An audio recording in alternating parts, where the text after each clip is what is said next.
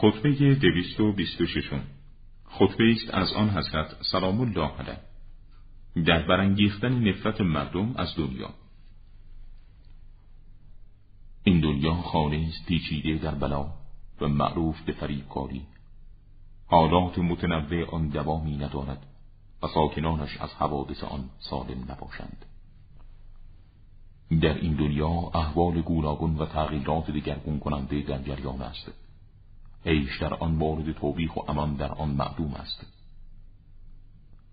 جز این نیست که اهل این دنیا نشانگاه هایی برای نشان شدن هستند که نسب هدفگیری شدند. دنیا با تیرهای خود آنان را نشانی رود و با مرگی که همواره در حال سرازیر شدن به سوی آن مردم است آنان را می میراند و بدانید ای بندگان خدا شما و آن موقعیت که شما در آن قرار گرفتید همان راه را در پیش دارید که آنان که پیش از شما از این دنیا گذشتند در نوردیدند و رفتند. کسانی که عمری طولانی تر از شما داشتند و سرزمینی آبادتر و آثاری با عظمتتر.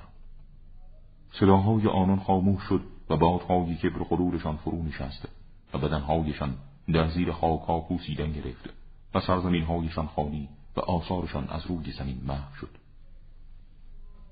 آن در خاک رفتگان کاخهای محکم و بارشهای پیراسته را به صخرهها و سنگهای متکی به هم تبدیل کردند و گورهای هم شده که جایگاه گربرگیرندگی بدنهای مردگان در آنها بود. قبرهایی که ارکان آنها برای خرابی بنا شده و بنایش با خاک محکم گشته است.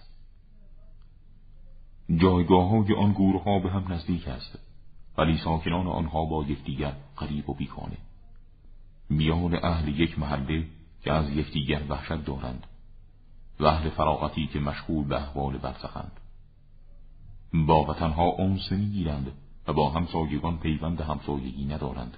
با اینکه بسیار نزدیک به هم هستند و قرب همسایگی دارند. چگونه میان آنان دیداری صورت خواهد گرفت؟ در حالی که پوسیدگی با سینه سنگین خود بدنهای آنان را آرد کرده و سنگ و خاک آنان را خورده است. گویی شما هم به سوی همان سرنوشت می روید که آنان رفتند. و همان خوابگاه که آنان را در بر گرفته است شما را هم گرو خواهد گرفت. و همان زمین امانت دار که گذشتگان را جای داده شما را هم در آغوش خود جای خواهد داد.